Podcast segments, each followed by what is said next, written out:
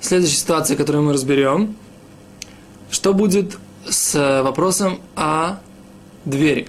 То есть, предположим так, есть какое-то животное, которое находится в закрытом пространстве, и в нем оно считается пойманным.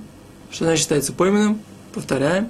Одним движением можно дости, до, догнать, и э, не нужно использовать какие-то предметы, какие-то приспособления для охоты. Так вот, открылась дверь, да? То есть, предположим так, был олень в комнате, в каком-то загоне, который можно было его поймать одним движением, и открылась дверь. В такой ситуации закрыть дверь запрет Торы. Так?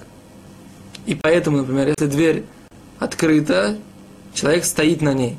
Другой человек отошел от двери, другой встал. Запрет Торы нарушил. Просто встал на двери. То, что он закрыл тем самым эту дверь, не дает этому оленю выбежать. Теперь, э, если же этот олень находился в таком пространстве, в котором его было одним прыжком не догнать, и, то есть он не считается пойманным в такой ситуации, то тогда можно закрыть эту дверь. Почему? Потому что он не считается пойманным, и не постановили мудрецы закрывать дверь в такой ситуации, в том месте, где он и так не считается пойманным. Так? Теперь, тут еще, и они приводят, э, если маленькое место, да, и животное, которое обычно возвращается, то тогда, даже если это маленькое место, его, он, он считается пойманным, можно закрыть э, дверь, даже если это маленькое пространство, то есть он считается, в принципе, пойманным. Потому что закрыть дверь не постановили этот запрет в той ситуации, когда животное находится, э, когда животное, когда есть такой э, запрет ловить, он и так запрет драбона, запрет от мудрецов. И поэтому, исходя из этого запрета, да, нужно быть осторожным в, в ситуации, когда, которая встречается, когда дают, кормят, дают еду животным в клетке, не открывать так дверь, чтобы животное было, как бы, могло из нее убежать. Потому что он, если ее открывает, то нельзя ее потом закрыть.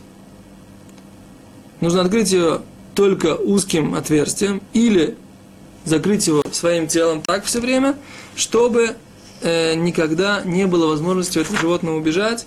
И тогда мы можем сказать, что животное в этой ситуации не не было момента, когда оно было как бы на свободе, имело возможность выйти, тогда это можно оставить как бы в той ситуации, которая оно было.